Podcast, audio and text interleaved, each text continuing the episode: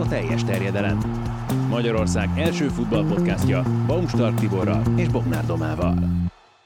És ezen a héten két vendégünk is lesz, ahogy a múltkor talán már Tibi megígérte. Az első Matusz Krisztián, kollégánk, műsorvezető, kommentátor a Spiller TV-n. Tegnap kommentátori minőségedben hallhattak a hallgatók, nézők a Real Madrid mérkőzésén Cadizban, ahol bár az Atletik, Atlético ellen nem kapott sorfalat tiszteletből a Real Madrid, tegnap igen, a Cadiz játékosok és Mateulahoz is odaállt a sorba.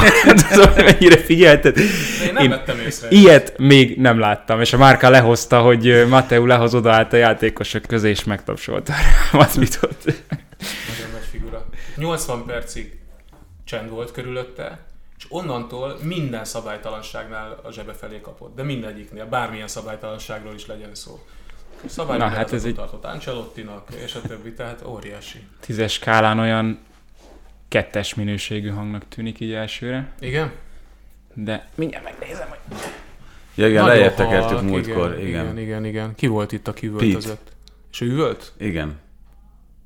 Most beszélj. 1-2-15. Ez parádi. Kis figyfirigy. Tökéletes. Jó van. Szóval a Cadiz Real Madrid egy-egy lett, de vannak még izgalmak azért a, a ligában. Most nem a Real Madrid kapcsán, azért azt szerintem nem mellékes kiemelni, hogy itt milyen kezdőket küldött Ancelotti a pályára. Modric tegnap megint a keretben sem volt? Ő eltiltott volt tegnap, ja, eltiltott miatt volt. hiányzott, de Benzema pihent, Vinicius pihent, Courtois pihent, tehát ők nem voltak keretben. És május 28-a ugye a BL döntő, azért ezek szerint, bár mindig azt mondja Ancelotti, hogy majd az ő stábja megmondja, hogy, hogy ki milyen állapotban van, hát most gondolom megmondta már az ő stábja is, hogy itt pihentetni kell, mert hogy ez most már sorozatban a harmadik bajnoki, ahol olyan szinten cserecsapat játszik, hogy Mariano Diazok és Luka Jovicsok kezdenek. Igen, de itt akkor nem... Jovics meg is sérült egyébként az előző meccsen, amikor csereként állt be. Túl, túl terhelte magát. Sőt, már ugye előtte kiesett, ja, mindegy szegény, ő, ő nagyon... De ez nem probléma egyébként, hogy ilyen szinten megvan egy normál ritmus az egész szezon során, és akkor ennyire kiveszed a kulcsjátékosaidat belőle? Na pont ezen gondolkodtam, hogy jön a BL döntő, és most homlok egyenest mást alkalmaz Ancelotti, a csapat összeállítást illetően, mint az egész szezon folyamán. Tehát volt egy ritmus, nyilván kizsigerelte valamelyest azért benzemáékat, főleg a 30 pluszos játékosokat mindez, de hogy most ebből a ritmusból totál kiesnek, mert teljesen más az elképzelés egyik pillanatról a másikra, és nem vagyok benne biztos, hogy ez milyen hatással lesz a bajnokok ligája döntőre. Lehet, hogy kipihenik magukat, aztán kicsattanó erőben vágnak majd neki annak a meccsnek. Nyilván nekik azért az előnyös, hogy már nem kell küzdeniük semmiért, ellentétben a Liverpool-lal, tehát hogy meg tudják ezt tenni. Mm, de lehet az is, hogy, hogy negatív hatása lesz egy-két játékos teljesítményére. Ez egy nagyon érdekes helyzet, bocsánat, csak azért is kérdezem ezt, mert pont most tapasztalatból mondom azt, hogy mennyire más terhelést ad egy, egy verseny, vagy egy versenyhelyzet, mint akármilyen edzés. Pont a kisfiamnál tegnap játszott az első meccsét, és mondta, hogy olyan izomláza van, pedig nem mozgott annyit, mint amennyit egy átlagos edzésen mozogna, hogy egészen másképp működik szerintem az agy, egészen másképp működnek az izmok, amikor ilyenfajta stressz és és ilyenfajta mentális terhelés alatt lép az ember pályára. Úgy, Látjuk, milyen stresszes szokott, szokott lenni a Real Madrid. Ezt akartam mondani, hogy egyébként ez igaz. Csak hogy ez nem hiány, nem Ez igaz, de mondjuk egy Cadiz elleni mérkőzés milyen stresszel járna a Vinicius Benzema duó Már bajnokként. Mondjuk, igen. Így van, már bajnokként. Pont most hallottam Nacho nyilatkozatát, a meccs után mondta, hogy igen, nem volt rossz meccs, kár, hogy nem tudtuk legyőzni a Cadiz ebben a szezonban de ha most már vége van a meccsnek, akkor kimondhatom, hogy szurkolok az öcsémnek az utolsó fordulóba, hogy benn maradjon, mert ugye Cadizba játszik. szép volt, ők voltak a csapatkapitányok, tehát Alex és Nacho ölelkezett az elején, és utána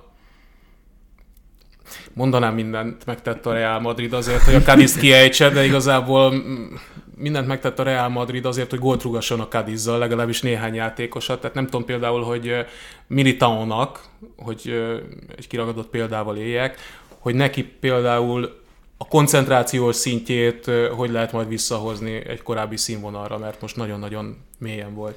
Viszont állítsuk párhuzamba, vagy ellentét párba azzal, ami a Liverpoolnál történik, mert hogy volt egy FA kupa döntő, ahol Salahot le kellett cserélni sérülés miatt, Van Dijk szintén meghúzta magát, Fabinho az előző meccsen szenvedett izomsérülést, és még nincsen egyáltalán meccsképes formában.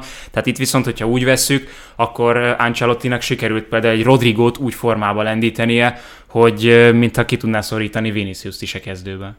Nem kell neki, valószínűleg együtt kezdenek, de az egy bátor felállás, hogyha Ancelotti tartja magát a szavához, és mindketten ott lesznek a kezdőben. Ugye Rodrigo most a legutóbbi 10 tét meccsén rúgott 7 gólt, adott 3 gólpaszt, most egy szenzációs szólója volt, amivel megágyazott Mariano góljának a hétvégén.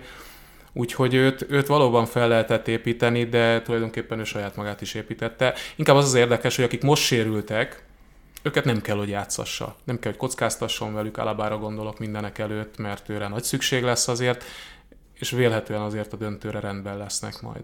Ez Meglátjuk.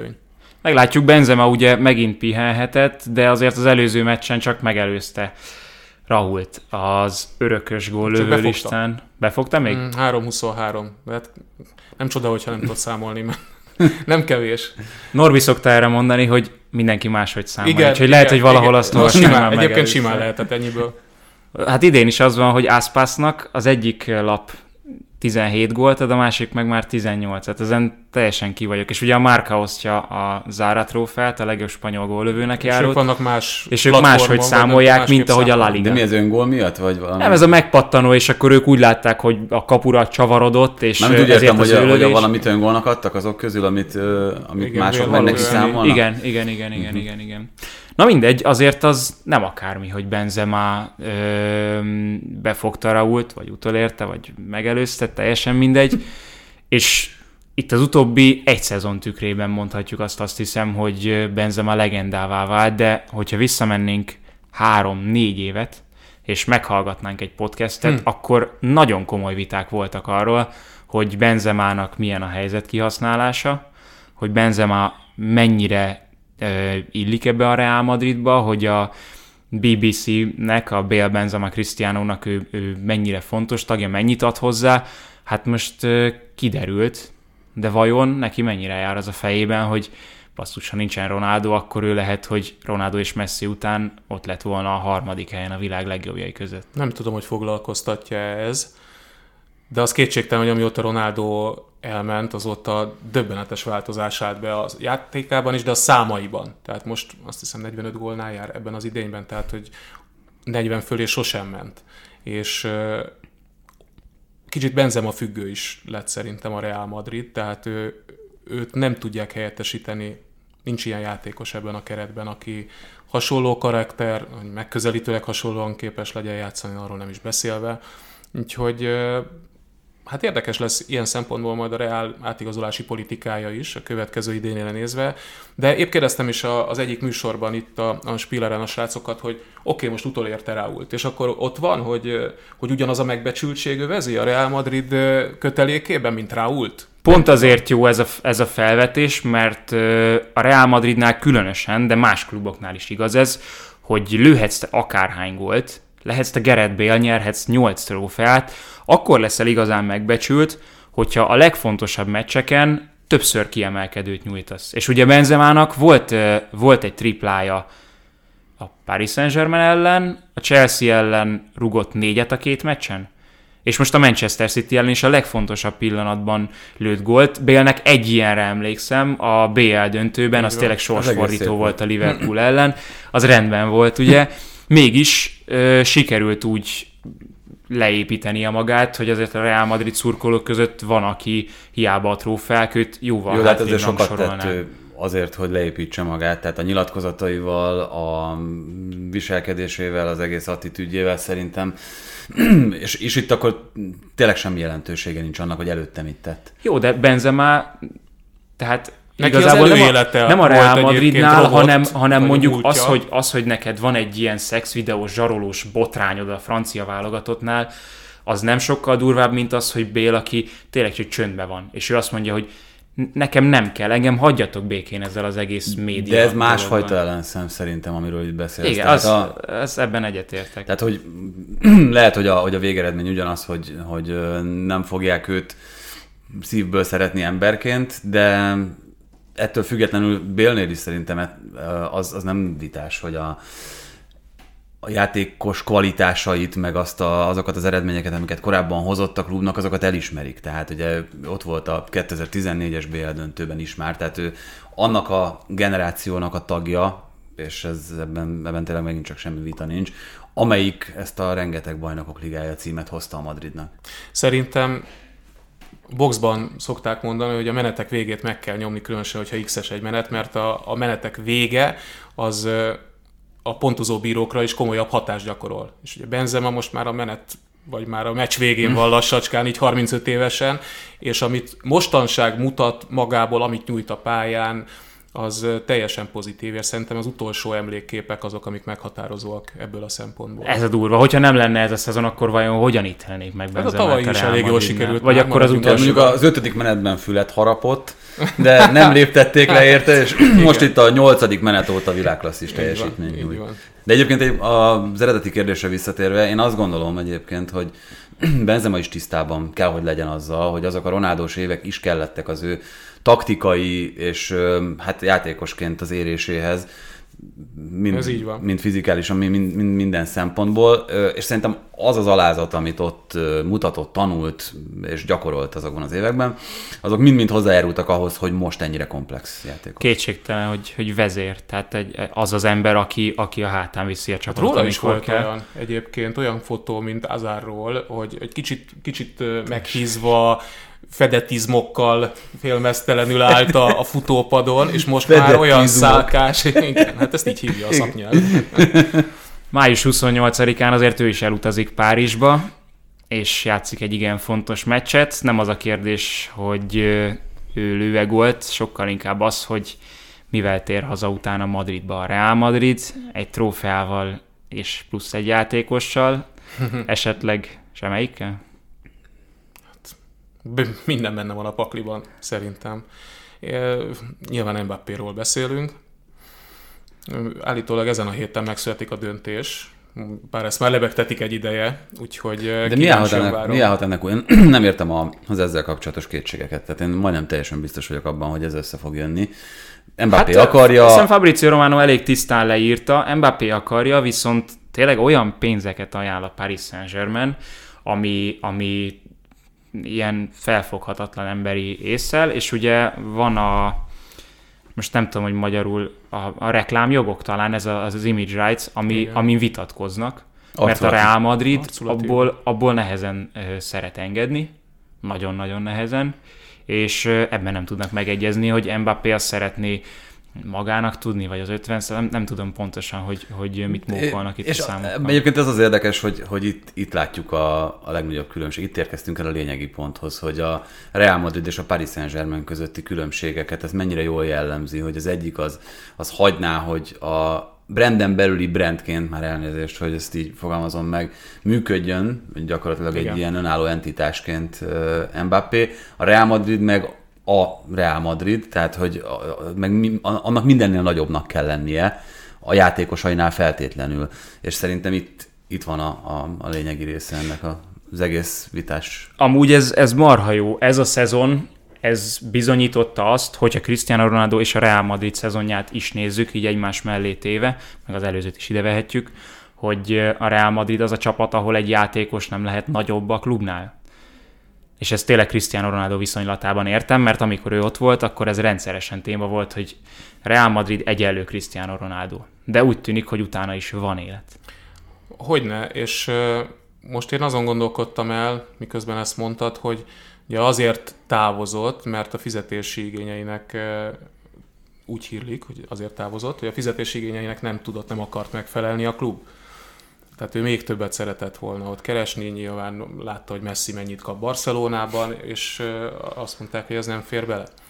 Na most, hogyha ez így van, akkor ez persze igaz, hogy nem nőhet a klub fölé, másfelől azért ő is megkülönböztetett szereplő volt ott finoman szólva. Az Sőt, hát, évek amennyire tudom, az volt a, a leginkább vitáspont ott akkor, hogy nem tudom, hogy pontosan hogy volt ez belefogalmazva a szerződésébe Cristiano Ronaldonak, de volt valami ilyen kitétel, hogy neki kell a legjobban kereső játékosnak uh-huh. lennie a világon. Így van, így van. Ö, és, és hát nyilván itt azért, azért nehéz ez a kérdés, mert ö, egyrészt mit számítunk fizetésnek, itt akár egy játékos hát esetében, Főleg hogy a, ilyen típusú jogot. játékos, mint Cristiano Ronaldo. Igen, tehát, hogy- Beckham volt régen. Igen, és tehát ugye itt, itt ez nagyon nagy kérdés, hogy például a többi játékossal hogy egyezik meg. Az arculati jogok benne vannak-e a szerződésben, vagy azon fölül ő még tud nagyon-nagyon súlyos milliókat keresni, csak azzal, hogy reklámoz bizonyos termékeket. Nem mindegy.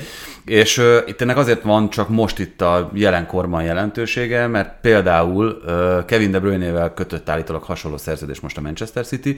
Ott annyi volt a kitétel, hogy a klubon belül ameddig jót játszik, nem keresett senki jobban, ezért emelték Holland fizetését pont az ő szintjére. Uh-huh. Most, ahogy, ahogy leigazolták. Azért ezek furcsa szerződések. Azért a Barszának most nincs ennyi Hát pénze, ne, ez, hogy nem ilyeneket... furcsa. Figyelj, ez Hát szerintem... Pont ebből fakadóan, hogy így mentek fel a fizetések, és valami döbbenetes hányadát tette ki a bérköltség az éves költségvetésüknek, tehát eszméletlen, hogy mit De ebben szerintem semmi furcsa nincs. Tehát, hogyha, hogyha egy játékosnak te azt mondod, hogy te mindig a mi klubunk legjobban kereső játékosa leszel, és ezzel téged ismerünk el a legjobban a csapatnál, az szerintem egy nagyon komoly csábító erő. Tehát, hogyha most Mbappé-val például így tárgyalnak, hogyha már róla beszéltünk, meg, meg vele kezdtük ezt a témát, akkor szerintem az neki egy óriási presztízsérték, hogy hogy oké, okay, itt van Benzema, itt van Modric, itt van Kroos, Casemiro, mindenki, akik már pont nem lehet a nullát szorozni, de hmm. nem tudom hányszor több, többet nyertek nálad, hogyha itt a bajnokok ligájára gondolunk, de te jobban fogsz keresni náluk, mert, mert az a kitétel, hogy téged fogunk a legjobban megbecsülni anyagilag, akkor szerintem az Mbappénak többet ér még az is, annál is, mint hogyha amúgy összegszerűen nagyobb pénzt tehetne zsebre a Paris Saint-Germainnél. Lehet, és a, milyen érdekes, hogy egy-egy pályafutás bizonyos szakaszaiban hogyan gondolkodnak játékosok, mert ez egy, ez egy reális elképzelés, amit mondtál. Én akkor ott van Modric, kivel, ha minden igaz, akkor megint hosszabbítanak, ő már jóval alacsonyabb pénzért van ott ö, ebben a szezonban is, és valószínűleg így lesz a következőben is, mert pont nem érdekli. Az érdekli, hogy itt játszhasson még, innen vonuljon vissza, jól érezze magát. Hát Alessandro Del Piero jut eszembe, aki az utolsó Juventusos szezonjában 1 millió eurót keresett állítólag, úgyhogy ö, akkor már azért a, a liga sztárjai azok tízhez voltak közelebb. Meg Dani Alves jut eszembe, aki... De ő nem erről, ő inkább a jól érzi magátról. Igen, igen. Akinek kérdéses a jövője. Amúgy a- Aubameyang is most nagyon alacsony pénzért van a Barcelonában ebben a szezonban. Mindenki, Hát oda csak- vittek most télen, nem? Úgy vállalta, Igen, hogy, igen. hogy De ott minden ezen a pénzügyi mahináción múlik, és Dembeli hosszabbítása is ugye azt írja még Fabrizio Romano is, hogy az a helyzet, hogy pozitívak most a dolgok, de hogy ez még hosszú idő, amíg ezt, amíg ezt ö, kimatekozzák, hogy hogyan Ó, a lehet ezt van a összehozni. hatekóra. Igen? Xavi, igen, Xavi mondta, hogy, hogy most összeülnek Alemániékkal, és akkor Előveszik a kockás igen, hogy ő, ő, tudják az elképzeléseit, és akkor megnézik, hogy pénzügyi szempontból mi fér bele. Na ez a kérdés, hogy mi fér bele, mert hogy az, hogy Xavi ilyen jól teljesített, és a klasszikó győzelem volt ennek a kicsúcsosodása, azt hiszem, magasra tette magának a lécet. És itt van egy olyan átigazolási időszak, amiben ha nincs is kimondva talán jelen pillanatban, de a Barcelonának játékost kell eladnia, és fizetési keretet kell felszabadítania. De. Jong és Ter Stegen van elől a hírekben, mi lesz ebből? Vannak azért még Mármint nem kintlévőségeik, ugye kölcsönadott játékosok, akik közül Coutinho-t már is értékesítették, és lesz még olyan, akit Griezmann akit talán a legnagyobb, aki még ott van teherként. Igen, ő marad még egy évig az Atletikóban kölcsönben, ha minden igaz, és aztán meglátjuk, hogy hogyan tovább.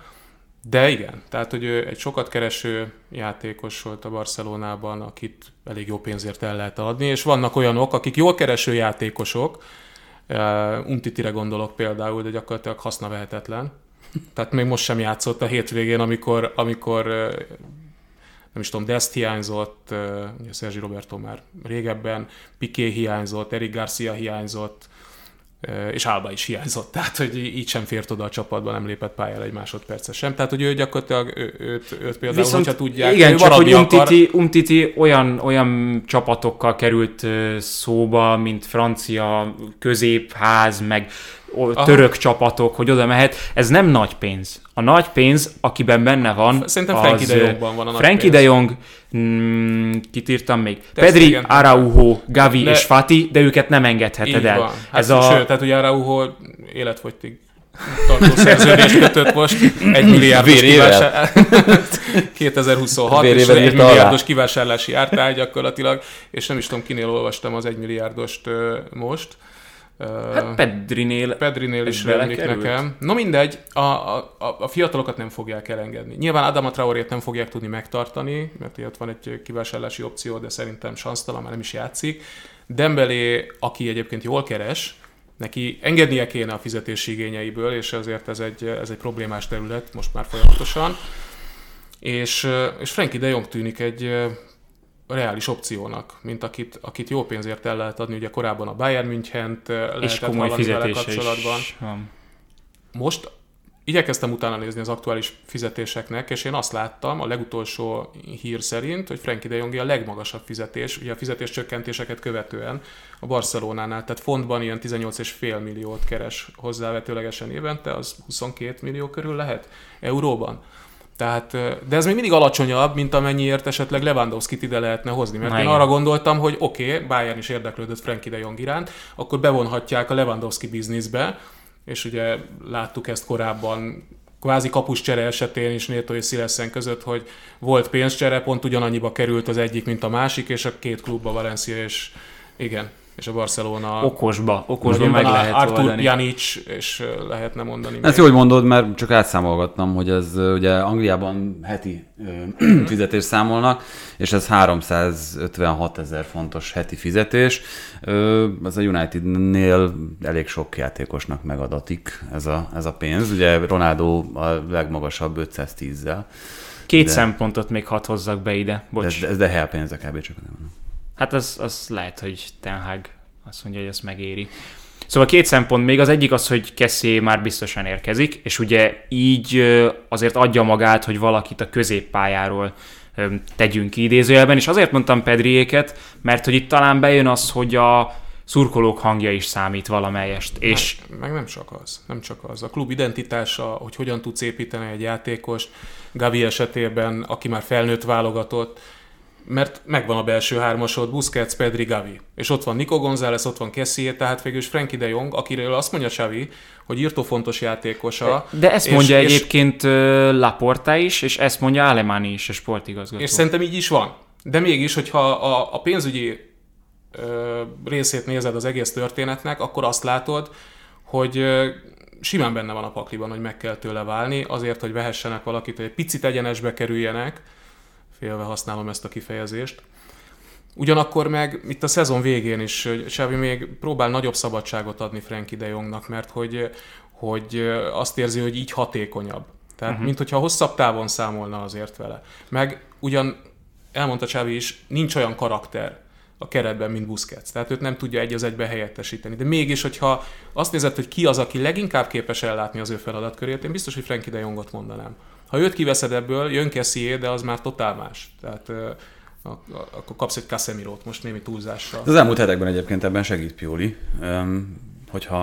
A Igen, mert ugye az elmúlt, most már nem tudom, három meccsen talán a Milán az 4-1-4-1-et játszott, úgyhogy Kessie volt a védelem előtti egyetlen ember, Tonálit egy kicsit följebb tolta, és nem mondom, hogy rosszul áll ez, uh-huh. ez Kessie-nek, úgyhogy Úgyhogy elképzelhető, hogy mondjuk a, az első kísérlet, amikor megérkezik, akkor ez lesz, hogy őt ott megnézi, hogy hogy funkcionál, és akár hosszú távon. Piolinak megküldenek egy köszönő levelet.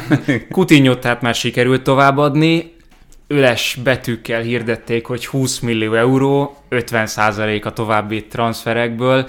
Azért elég furcsa ez, nem csak a Barszánál, hanem minden csapatnál, hogy mikor van az, hogy teljes kus van arról, hogy mennyi az ár, fogalmad nincs, nem írják bele a hivatalosba, senkinek nem szivárogtatják ki, és van az ilyen, amikor lehet, hogy 135 millió, nem tudom mennyi volt bónuszokkal, mínuszba, pluszba az ára, de hogy, de hogy úgy hirdetik, hogy már a Twitter bejegyzésben is benne van, hogy 20 millióért sikerült továbbadnunk, és 50% a további transferekből. De az lett volna az igazi, hogy ha azt írják oda, hogy mennyi pénzbe került itt a fizetéseket is beleszámítva Coutinho a Barcelona. Hát ez óriási bukta, akárhogy is nézzük. Óriási bukta, és hát nyilván ettől szabadult meg most a Barcelona. De Nem ahhoz is a- képest nem rossz üzlet? Azért, azért kérdezem, mert valószínű azért nem volt más rá. esély Hát szerintem. azt kell megnézni, hogy mennyit fizetnek mostanság játékosokért, és akkor nem mondhatjuk rossz üzletnek, szerintem, a jelenlegi helyzetet figyelmeből. Akkor az egekben voltak a, a játékos vételárak, amikor uh-huh. Coutinho-t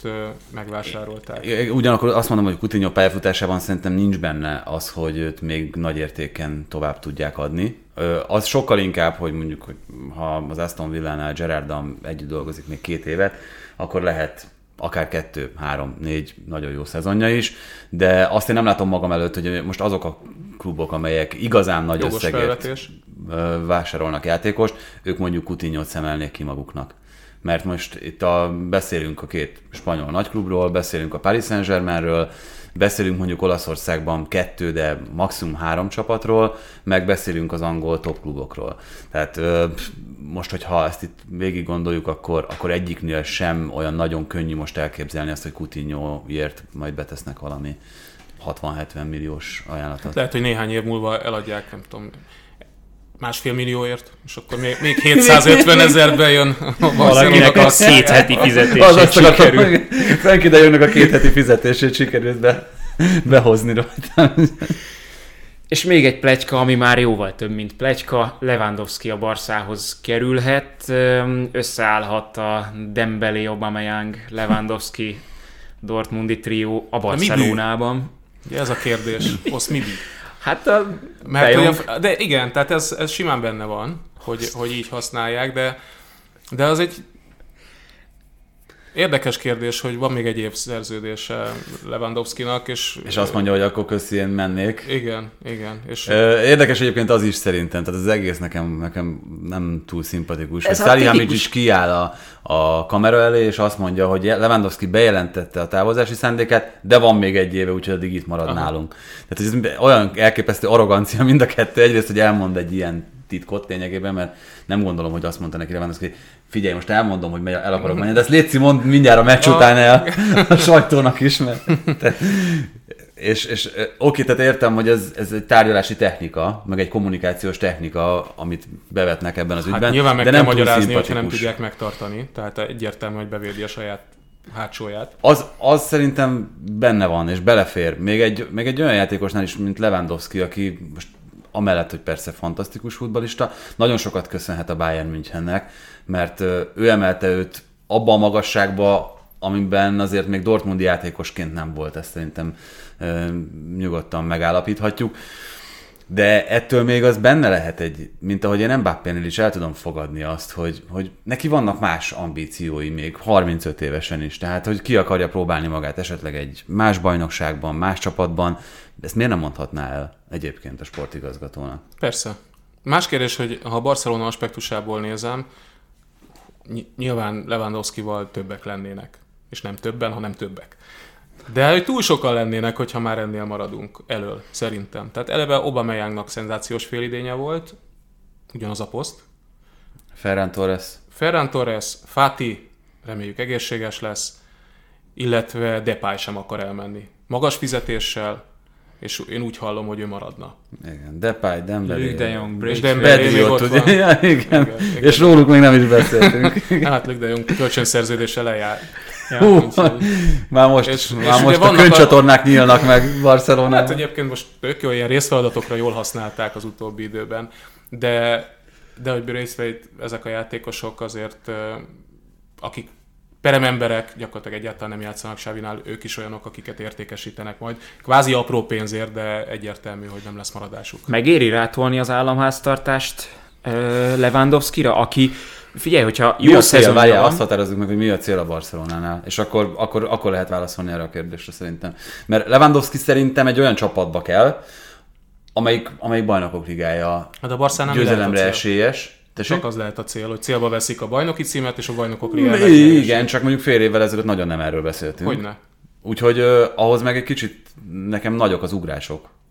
meg Xavi Nézd, a. 9.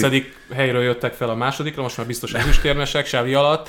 Tehát Igen, viszonylag nagy ugrás. Ő építkezik, idő kell, itt ez egy hosszú folyamat, ezt halljuk, és akkor, és akkor vesznek egy, egy olyan embert, aki a, az egyébként világsztár csapatnak a, a csúcsa kell, hogy legyen, mert Lewandowski-nak is a legjobb képességei akkor fognak kijönni, hogyha ő, ő első osztályú kiszolgálást kap. Egyébként erre most jelen állap- állapotban megvannak az emberek, én azt gondolom, csak ugye azután meg lesznek-e, hogyha itt történt egy, egy akár költségkímélő okokból egy hatékonyabb átétele, mármint hogy anyagi szempontból hatékonyabb átétele a, a keretnek. Hát Aubameyang sem abból él, hogy ő egyedül kivívja, kiharcolja magának a helyzeteket, meg kicserez volt hogy szembert, és tehát igazából ö, tényleg megvan a hátországa, vagy meg lenne a Hát de hátországa. Ferran. Ferran Torres is olyan játékos, aki területbe érkezik, tehát hogy ő is, Igen. neki is kell, hogy jöjjön- jöjjenek a labdák.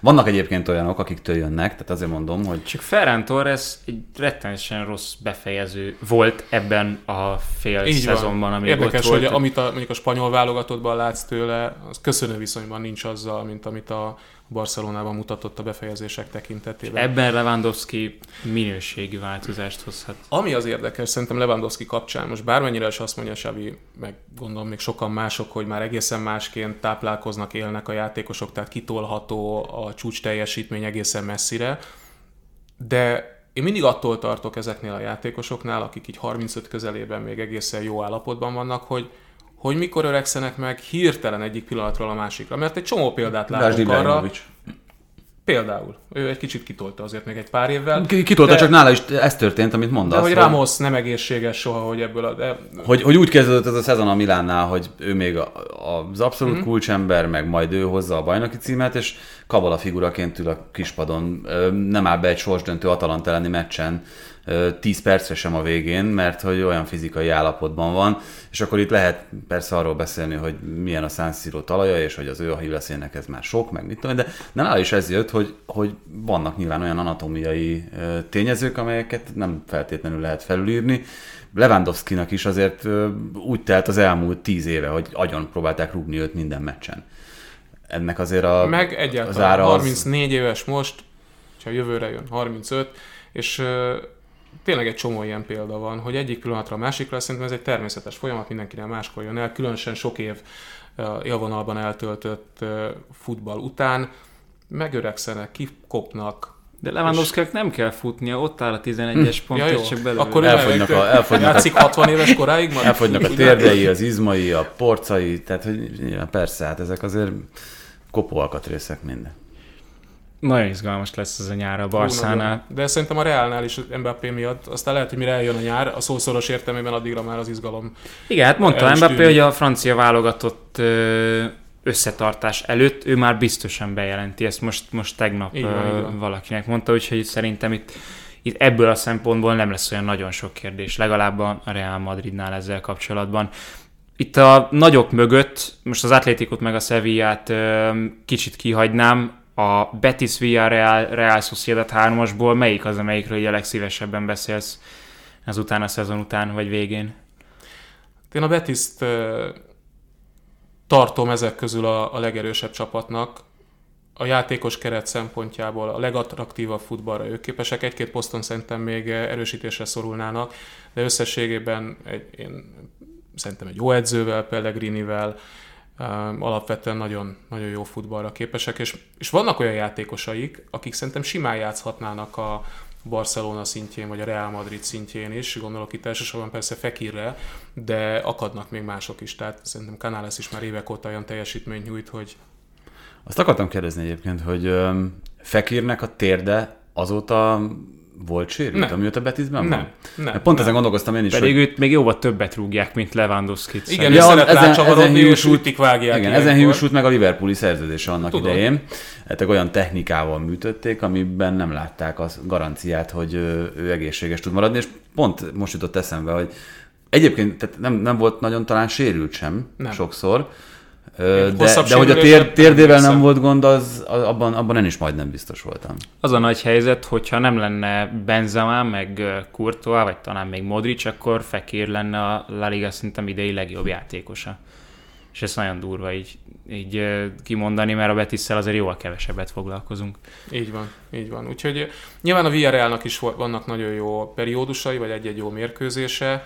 A Sociedad egy Európa Liga szint. Tehát David Silva tényleg így, így a világosság maga olyan Szabállal együtt, amikor éppen egészségesek, mert nagyon ritkán volt olyan, mindketten egészségesek hát, és ebből lett az, hogy botrányosan rossz Real Sociedad meccsek voltak. És idén. nagyon, igen, a támadó játék onnantól kezdve kuka, hogyha ők nincsenek ott a pályán, lehetőség szerint mindketten ott kéne, hogy legyenek. Nyilván a Villarrealnak Emery stílusából is adódóan sokszor kuka a támadójátéka, ugye, hogy van bárki van a pályán, pedig azért vannak ott egészen jó futbalisták. Úgyhogy én a, abszolút jogosnak gondolom a pillanatnyilag a tabellán elfoglalt Betis helyezést, meg azt is, hogy ők azok, akik még így a Sevillát is közelítették. Meg a VRL lesz az első spanyol konferencia liga csapat. Na tessék. Megérte feláldozni ezt a szezont. Kicsit kössünk rá Olaszországra, mert ma a szériáról nem nagyon lesz szó, viszont... Én megbehoztam egy kicsit ide is. igen, igen, igen. Ja, kezdjél. Meg Ibrával. Meg Ibrával. Viszont most behozunk még egy olyan játékost, aki kb. még játszhatna is, Cannavaro. Hát ez 48. 48. Persze. Sőt, 73-as, tehát 49 lesz már igen, igen, igen. Hát valahogy az évvége felé. Igen, 40, 48 ugye az Espanyolnál merült föl komolyan most? Az Espanyolnál merült föl edzőként, mondjuk az Espanyolnál van nála idősebb játékos, Diego López a kapuban. Nem idősebb. Viszont hát mindenképpen érdekes, ami ott az Espanyolnál történt, az, hogy hogy Vicente moreno egy újon csapattól, úgyhogy simán bent maradnak, kirúgják két körrel a vége előtt, tehát ott nem tudjuk, hogy mi történt, de lehet, hogy ilyen irányú tervek vannak, és már összeakadtak a bajszok a szezon végét megelőzően. Hát Cannavaro nagyon szeretne európai munkát, ez azért elég nyilvánvaló a ja, itt a, bocs, csak így előzetesen a, a kapcsolat, ugye az Espanyolnak kínai tulajdonosa van, Chen Yangsheng, azt hiszem így hívják, és azért ezekben a tulajdonosokban, lehet, hogy ez kicsit ilyen sztereotípia lesz, de hogy, de hogy megvan ez a, ha nem is kapkodás, de hogyha valami nem stimmel, hogyha azt látják, hogy a szurkolók hangja egy kicsit megváltozik, vagy a hangulat, vagy a médiában fölkapnak egy-egy olyan esetet, mint az, hogy összeveszett Vicente Moreno Raúl de Tomásszal, konkrétan így megragadta az egyik mezét, pont amikor a kamera őket mutatta.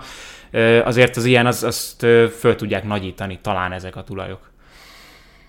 De az a furcsa egyébként most, hogyha Cannavaro-ra érted azt, hogy kapkodás, tehát hogy, hogy őt, őt odavinni az lenne, mert lehet. Inkább erre a döntésre értem egy kapkodás, és egy olyan embert ültetnének oda, aki Kínában bizonyított. Hát, fú, ez nagyon nehéz kérdés, mert, prób- mert nyilván egyetlen egy meccsét sem láttam a Kuang Chunak és a Tianjinnek, ahol ő edzősködött, de nem is értem. 2017-ben választották őt az évedzőjének Kínában. Azt nyilván nem véletlenül kapta meg azt a kitüntetést. Viszont ugye érte az a kritika, hogy az a Kuangchu, ami egyébként előtte Lippivel hosszú éveken keresztül bajnok volt, vele elveszítette a címet, úgyhogy volt olyan szezonja ott, ami, ami nem működött igazán jól. És hát Olaszországban azért azt hozzá kell tenni, hogy Cannavaro egy eléggé elfogadott figura, vannak olyanok, akik a pályafutásuk után kevésbé számítanak annak, hogy megosztóak. Cannavaro ugye Lippi embere volt többé-kevésbé, tehát van, vagy kellene, hogy legyen valami fajta olyan hátszele, amivel, hogyha itt edzőkérdés merül föl valahol, akkor neki a, neki a neve az már elő kellett volna, hogy kerüljön, és azért az szerintem elég beszédes, hogy, hogy valójában még egyetlen egy szériáklubnál sem dobták be emlékeim szerint komolyan a nevét. Ugye európai klubok közül, élvonalbeli klubok közül, és megint csak hozzáteszem, hogy ha jól tudom, az Everton volt az egyetlen, amelyik most itt Benitez menesztése után interjúztatta őt az állásra. És hogy ennek most az az, az, az oka, hogy ő folyamatosan valahol szerződésben állt, mert ugye vagy a távol, vagy a közel-keleten dolgozott, vagy, vagy az, hogy a képességei behatároltak, azt szerintem innen most borzasztó nehéz megállapítani. Egy egy olyan cikket olvastam, amiben Cannavaro a saját edzői hitvallásáról beszélt, hát abból valami kevés derült ki arról, hogy ő mit szeretne. Nagyon intenzív futball. Tehát körülbelül ez, ez volt, amit megfogalmazott, de hát azért ezzel szerintem nem vagyunk okosabbak, igen. Hát a spanyol focinak azért szerintem nem lenne olyan nagy eh, szomorúsága, hogyha ő megjelenne a, a palettán. Egy biztos, hogy egy színes egyeniség egyébként, meg, meg, meg egy szerintem egy nagyon jó karakter is. Itt játékos korából szerintem ezt nyugodtan kijelentetjük, az biztos, hogy nem kopott meg az az aura edzőként sem. Egy eszpányolnál meg egyébként az ilyen kisebb csapatoknál szo- szoktuk mondani, hogy, hogy ha egy ilyen nagy név belép az öltözőbe, teljesen mindegy, hogy mondjuk edzőként még nem tett le olyan sokat az asztalra, annak is van egy olyan hatása, ami, ami a játékosokból többet, jobbat hoz ki, mert neki bizonyítani akarnak, neki meg akarják mutatni, hogy, hogy mire képesek. Nyilván ő már, már a játékos múltjából is fog tudni olyan tanácsokat adni, amik relevánsak, amik, amik működnek, jók, úgyhogy én, én örülnék neki, hogyha egyszer valahol már kipróbálnák őt, és megnézhetnénk, hogy, hogy mit tud, sőt, még szurkolnék is neki. Itt a lehetőség. Amúgy most jut eszembe, szerintem játszott egy Diego Lópezzel a, a Real Madridban még talán, bár ebben nem Á, vagyok nem, biztos. szerintem. Én is, Jó, én is mindegy. inkább azt mondanám, hogy Mindegy. nem. Majd most hát, ha együtt dolgoznak.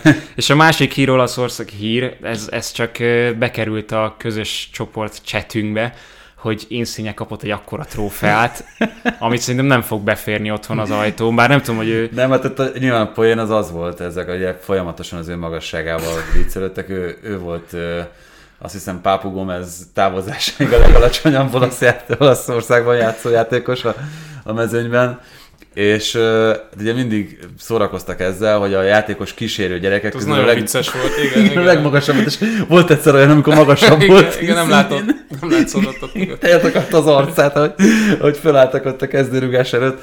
Fantasztikus, tehát hogy ez, ez végigment ez a poén, hogy tíz évet nyomott le a felnőtt csapatban Insigne, nápolyi születésűként, tehát nem csoda, hogy őt, őt nagyon szerették, és ugye ez, ennél a trófeánál az volt a lényeg, hogy magasabb nála, nem tudom, pár centivel, Óriási.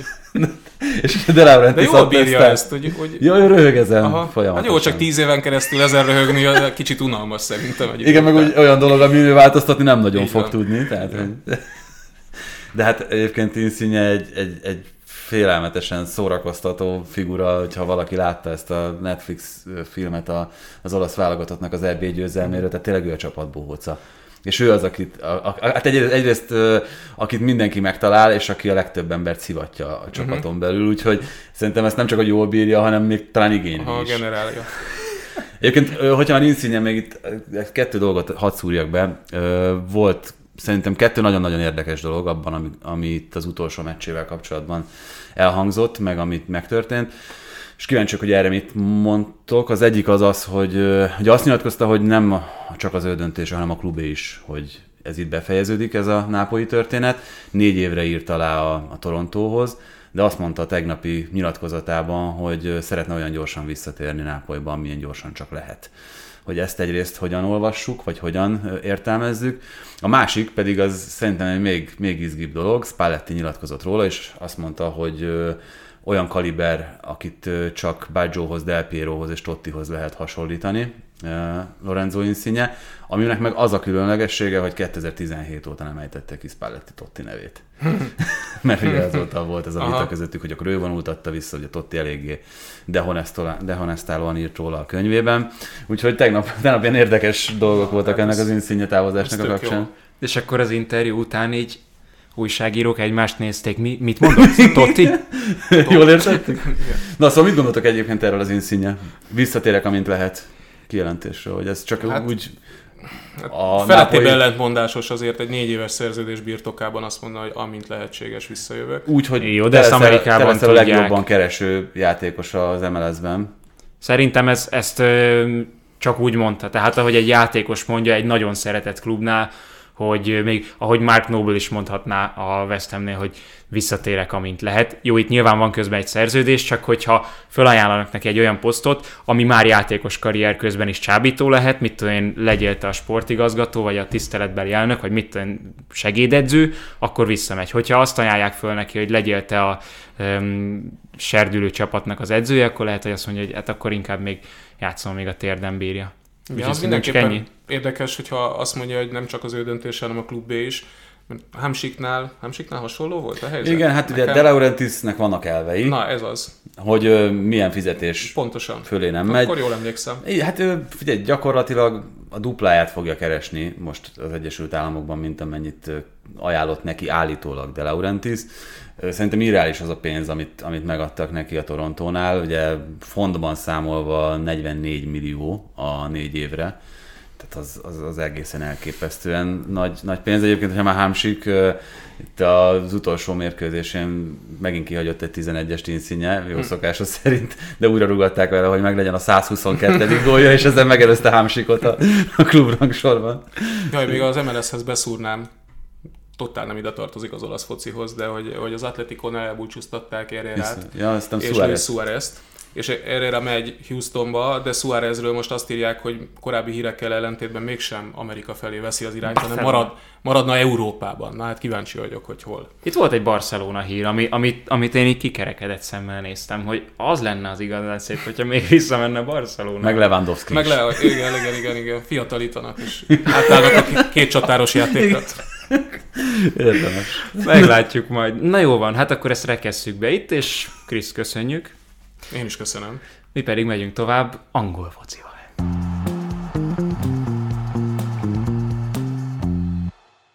Doma angol focit ígért a folytatásra, Márkus Ádival, a Spiller TV kommentátorával folytatjuk. Van bőven téma. Elsőként a 141. FA kupa döntő, a 150 éves FA kupában, ugye Pár Ádi? Sziasztok, köszöntök mindenkit! Nem, mert itt hogy arról beszéltünk pont az adás kezdete előtt, hogy ami mindenkivel előfordulhat, hogy rákészül arra, hogy a 150 és véletlenül a századik évfordulója lett az FA kupának, ugye? Fejben már három gondolattal előrév jártam természetesen igen, úgyhogy kicsit megfiatalítottam ezt a remek sorozatot. De Ádi, te közvetítetted a, a döntőt. Ha Chelsea-Liverpool, akkor egyrészt döntetlen, ha meg döntőben találkoznak, akkor gól nélküli. És 11-esek természetesen. Ja, De nincsen Kepa csere, nincsen Keleher, tehát hogy ez, így, ez nem volt az igazi. De azért így is egy Tuchel cseréről sokat beszéltünk szerintem mi, és ugye Loftus Cheek lehozatala az egészen behetes volt nekem. Igen, ugye behozta őt középcsatárba gyakorlatilag. Ami... Ott még nem játszott a szezonban. Igen, de ami egyébként már, már eleve egy ilyen érdekes téma, meg témafelvetés, hogy ugye nem volt Havertz, megsérült állítólag egy nappal a mérkőzés előtti sajtótájékoztató, még arról beszélt ugye, hogy vagy, vagy Havertz, vagy Lukaku. Ott hárított, vagy terelt, vagy csúsztatott, vagy, vagy nem tudta még azt, hogy, hogy Havertz megsérült? Hát azt el tudom képzelni, hogy nem akart konkrétummal szolgálni Kloppnak, ugye, ne tudjon erre felkészülni, hogy Havertz nem lesz. Engem az lepett meg, hogy Wernert ennyire jegelte a fináléban egyébként a cseréknél is, mert azért őt játszotta az utóbbi időben. Nyilván tudjuk, hogy... És nem is volt rossz formában. Igen, tehát ő abszolút azért sokkal jobb volt, mint mondjuk egy évvel ezelőtt. A loftus nem volt egy teljesen rossz gondolat, hogyha a felépítését nézzük, ugye, mert a magasság azért hasonlatos Lukaku-éval, nyilván a fizikum nem, de az még bejöhetett volna ezzel együtt a büntetőpárba jelölt lekapni valakit így, azért az nagyon idegörlő lehet, még ha tudjuk is, hogy nem a legjobb büntetőrugó. Hát meg ha már Lukaku mellett döntött, akkor nem tudom, én, nekem Lukaku az a játékos, és lehet, hogy nem a Chelsea is Lukaku, hanem az Interes jut eszembe most itt ö, első körben, akit ha egyébként nincsen különösebben jó napja, akkor sem hozok le egy döntő hajrájában. Te úgy éreztétek, hogy nagyon rossz napja volt? Hát úgy éreztem, hogy nincsen nagyon jó de, de hogyha mondom, hogy ha az ő fejével gond, nem, nem tudom, hogy milyen fizikai állapotban volt persze, Lukaku, akkor, akkor nálam ő biztos, hogy marad. Hát főleg, hogy besúgta a büntetőjét nemrég a bajnokságban, tehát ő mondjuk a büntetőpárbajban is. Bár nem ilyen csapatokról beszélünk, de az embernek mindig az az érzés egy kupadöntő száz legyen a századik percétől kezdve, hogy innentől minél inkább ott van egy bója, ami, amire Lukaku abszolút használható, az ilyen Luke de Jong figurák, akik, eh, hogyha bejönnek, akkor még jobb frissen, hogyha ott van középen, mert egy, egy ívelés az szerintem az átlagosnál nagyobb eh, százalékban fordul elő a hosszabbítások 120. perce környékén. Ez így van, és alapvetően Lukakut nem bójának kéne használni, de ha már annak használod, akkor arra is, erre is jó lehet. Meg amit itt mondtál Loftus kapcsán, hogyha már fizikum, hát akkor nyilván ki kéne választanom, hogy kivel birkózom, akkor biztos, hogy Lukaku és Loftus Cheek viszonylatában még inkább Loftus Cheeket választom, mint kisebb rosszat. Igen, azt mondjuk nem láttam jönni, hogy a hosszabbításon sem Van Dijk, sem Lukaku nem lesz a pályán, pedig nyüstölték egymás becsülettel. Igen, épp meg ez, amit mondasz, ez egy, ez egy nagyon fontos kérdés, hogy mondjuk esetleg Van Dijk mellett belefér az, hogyha az embernek rosszabb napja van, vagy hogy mondjuk kevesebbet villan, mint, mint amennyit uh, amúgy villanhatna. Na de kezdjük akkor az elején. Lélegzetelállítóan kezdett a Liverpool, hogyha ott az első 15 percben elmegy két-három góllal, akkor szerintem senki egy szót nem szól. Hát olyan, mint középpályás védekezés nem létezett a Chelsea-nél, ez nagyon brutális volt. Ugye a Kovácsics játéka volt kérdéses, hogy tudja vállalni, és azért nem mozgott rosszul ebben a szezonban, de most Zsorzsinyóval nem nagyon találták, hogy merre kéne lenni, és nyilván ez többekről is elmondható, tehát a hátsókra iszonyatos nagy terhet tett a Liverpool ezzel. Hát ha már itt Lukakuról beszéltünk, az nekem furcsa volt. Most meg, megnéztem a számokat, mert védekezésben kicsit ilyen lusta kép él a fejemben Lukakuról. havertz összevetve, majdnem kétszer annyi nyomásgyakorlása van Havertznek meccsenként, lehet, hogy a Premier League-et néztem, de szerintem máshol sincsen szignifikáns különbség. Nem tudom, hogy ez mennyire adódik abból, hogy kicsit azért más a pozíciójuk, de tegnap is az volt, hogy Lukaku az elején nem Van vagy Konatét támadta, hanem inkább Hendersonra figyelt. És egy kicsit, mint hogyha ilyen szabadságot kapott volna a Liverpool, és, és ezzel tudott kontrollálni. Aztán a második fél időre azért ez változott, tehát, hogy ott valahogy intenzívebb lett a Chelsea, és Lukaku-tól simán lehet ezt kérni, hogy, hogy ő inkább a középső védőket figyelje, vagy őket támadja. Nem tudom, ez mennyire szólt annak, hogy Lukaku kezdett, és nem Havertz. Hogyha Havertz van, akkor, akkor máshogy indul a Chelsea, és jóval intenzívebb? Szerintem azért nem, mert hogyha a két csapatot nézzük, akkor a Chelsea jóval lejjebb van, mint a Liverpool az utóbbi hónapokban. Tehát itt az volt a kérdés szerintem a döntő előtt, hogy a Chelsea fel tud-e nőni megint a feladathoz, mert a tavaszi események azért nagyon meghatározták a dolgokat. Tuchel is elég sokat kritizálta a csapatot, hogy nagyon sokat kell még mhm. fejlődnünk különböző dolgok miatt. Úgyhogy szerintem ezért volt egy kicsit biztonságibb a történet, és a 20. perc után több zicserés volt a Chelsea-nek, tehát ez működgetett azért, ugye Pulisziknek volt, a Márkos Alonso is feltűnt, második fél idő szintén, tehát nagyon jó volt ez a libikóka két edző stratégiája között. Tuchel remekül nyúlt bele szerintem itt a, a mérkőzésbe, tehát gyakorlatilag annak volt köszönhető az, hogy ilyen szinten tudta stabilizálni a, a Chelsea-t hátul, és onnantól, hogy a második félidőben, hogy ennek most a fáradtság volt az oka, a sérülések, vagy valami más, ugye a Liverpool letámadása szerintem biztosan akkor működik, amikor ugye a Fabinho ott van, és gyakorlatilag megadja a csapatnak, meg a letámadásnak a, a hosszát, hátulról biztosítva. Azért nyilván ugyanez a biztonság nincsen meg Henderson pályán lév, van a pályán, és hát most tényleg, hogyha itt végig gondolunk azon, hogy Salah, Fabinho, Van Dijkkel kivetted a gerincet ebből a Liverpoolból, vagy legalábbis azt a három játékost, ami, aki hát mondjuk ott van a legfontosabbak között minden. A posztereken. A posztereken is ott van, igen. Hát most egyébként az utóbbi hetekben Máné talán még jobb formában volt, mint, mint Salah, de, de amúgy amúgy az egész szezont nézve szerintem a Liverpool három legfontosabb játékosáról beszélünk, még Alisson sérülhetett volna meg. Ugye erre is, erre is volt egy Igen, ápolták mert, mert Keleher melegített. Úgyhogy én azért gondolom ezt, ezt hatalmas dolognak, hogy a Liverpool ezt innen meg tudta nyerni. Ugyanakkor saját magamnak vágtam a, szavába. Szóval, hogy a, a Liverpoolnak... A... Köszönöm szépen. Nicolas Sokat... Cage új filmjein egyébként, hogy feltűnik saját maga régi képében, és megbeszéli. Figyelj, én ezt megbeszélem most már magammal, hogy köszi, akkor... szóval, szóval azt kezdtem el mondani, csak aztán kicsit el, elbúrjáztak másfelé a gondolataim, hogy, hogy a Liverpoolnak nem tudom mitől esett vissza a letámadása a második fél időben, de amikor nem volt mondjuk 100%-ra föltekerve, mint ahogy az első 20 percben, akkor azért a Chelsea-nek sokkal, sokkal jobban feküdt ez a játék, és nem gyakran át tudták játszani. Ugye ott, amit mondtál az első fél is, egyszer-kétszer sikerült átjutni, akkor meg nagyon hatékonyak voltak, akkor volt Pulisziknek az, az igen, éppen igen. csak mellé csorgó labdája. Hát ha nincsenek komoly sérülések, akkor erről meg tudunk feledkezni, de nézzük már meg, hogy hány meccset játszott a Liverpool. Ugyanannyit, mint a Chelsea. Dö- döbbenetesen mi... A Liverpool? Aha.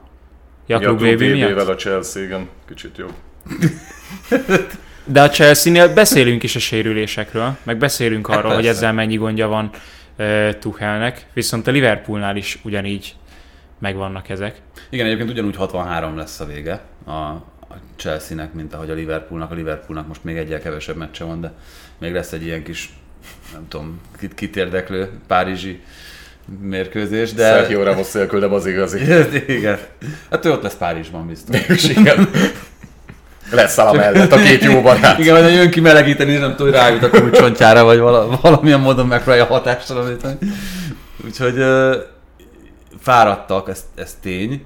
Egyébként az egy érdekes kérdés, majd, majd erről beszélünk, de, de pont arról ö, diskuráltunk itt tegnap, hogy a Manchester City meccs függvényében, hogyha ez a mérkőzés ez most vereség lett volna a City számára, akkor hányat rúgott volna a Liverpool a Southamptonnak kedden, mert onnantól ez ugye a gól különbség játszik, és hát nem, nem, a, nem a Southampton az a csapat, amit meg szoktak kímélni, hogyha, hogyha gól különbséget kell javítani, nem? Szokás szerint tavasszal nagyon jól teljesít a Southampton, nincsen lejtmenetben. Főleg amikor már maradtak, akkor, akkor, akkor teljesítenek a legjobban, elmegy a nyomás, és akkor, és akkor szépen lehet. Na de vissza akkor erre, erre a döntőre.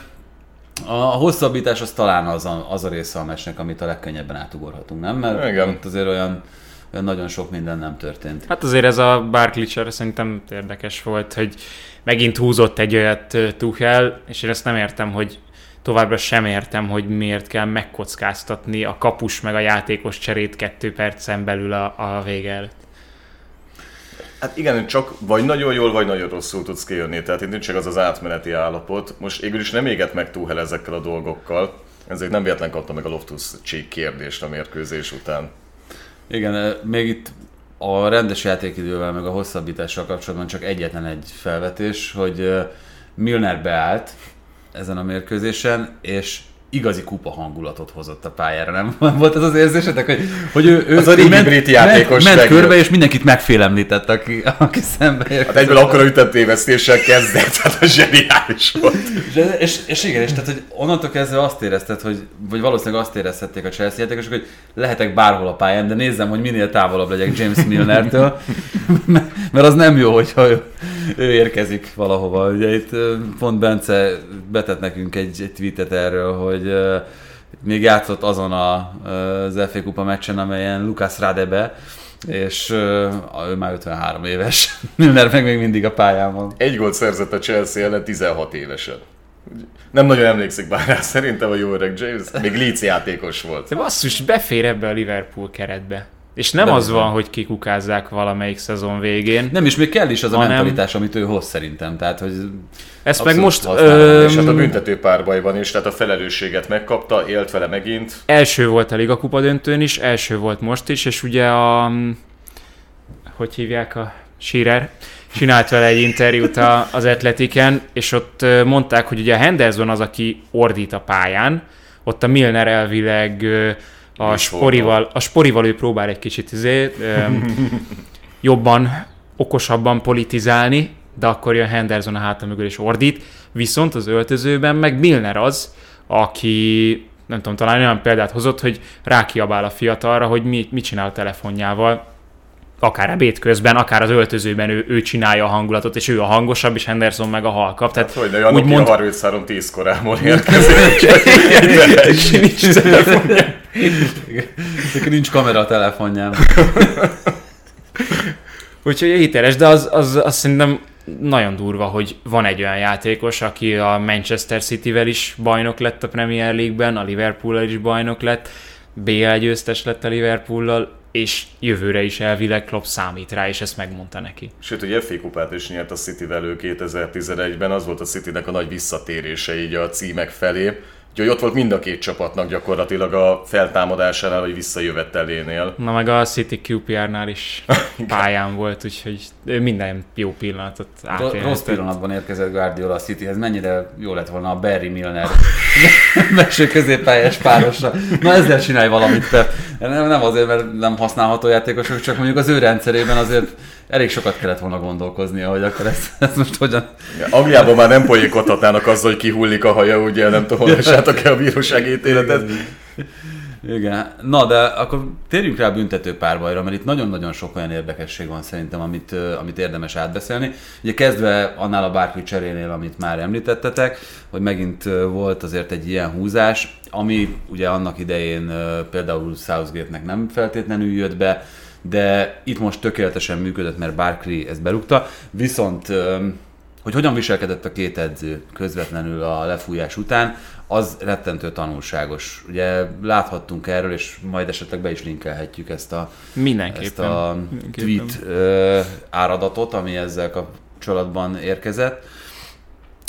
Ugye az első másfél percben gyakorlatilag Klopp elintézte egyénileg azokat a kérdéseket, a, amik arra A lefújás utáni első van, másfél percben. Így van, amik arra vonatkoztak, hogy kik rúgják a 11-est. És ugye ebben viselkedett egészen másképp, mint Tuchel, akinél egyből összeállt a csapat, és nyilvánosan beszélte meg az egyes emberekkel azt, hogy vállalja-e, szívesen vállalja, benne van az első ötben, stb. Mert nyilván mind a kettő edzőnek azért volt egy kész terve. Például, hogyha jól tudjuk, akkor Tuchelnek az első öt között ott lett volna az a Mount, aki nem lett ott, vagy nem volt ott, mert nem akarta vállalni, aztán mégis rugott, és végül is ő lett a, hát a negatív hős, hogyha, hogyha szabad így fogalmazni. De szóval öm, nyert azzal valamennyit Klopp, hogy ő az utolsó két percet már arra tudta szánni, hogy ott lelkesítő üzeneteket, meg ölelgetéseket? Itt meg... az ördög a részletekben rejlik, ugye ez, ez volt még kulcsfontosságú ebben a tweet sorban, hogy hogyan állhattak oda arra a bizonyos körre, amire szinte minden csapat odaáll, hogy egy utolsó megbeszélés,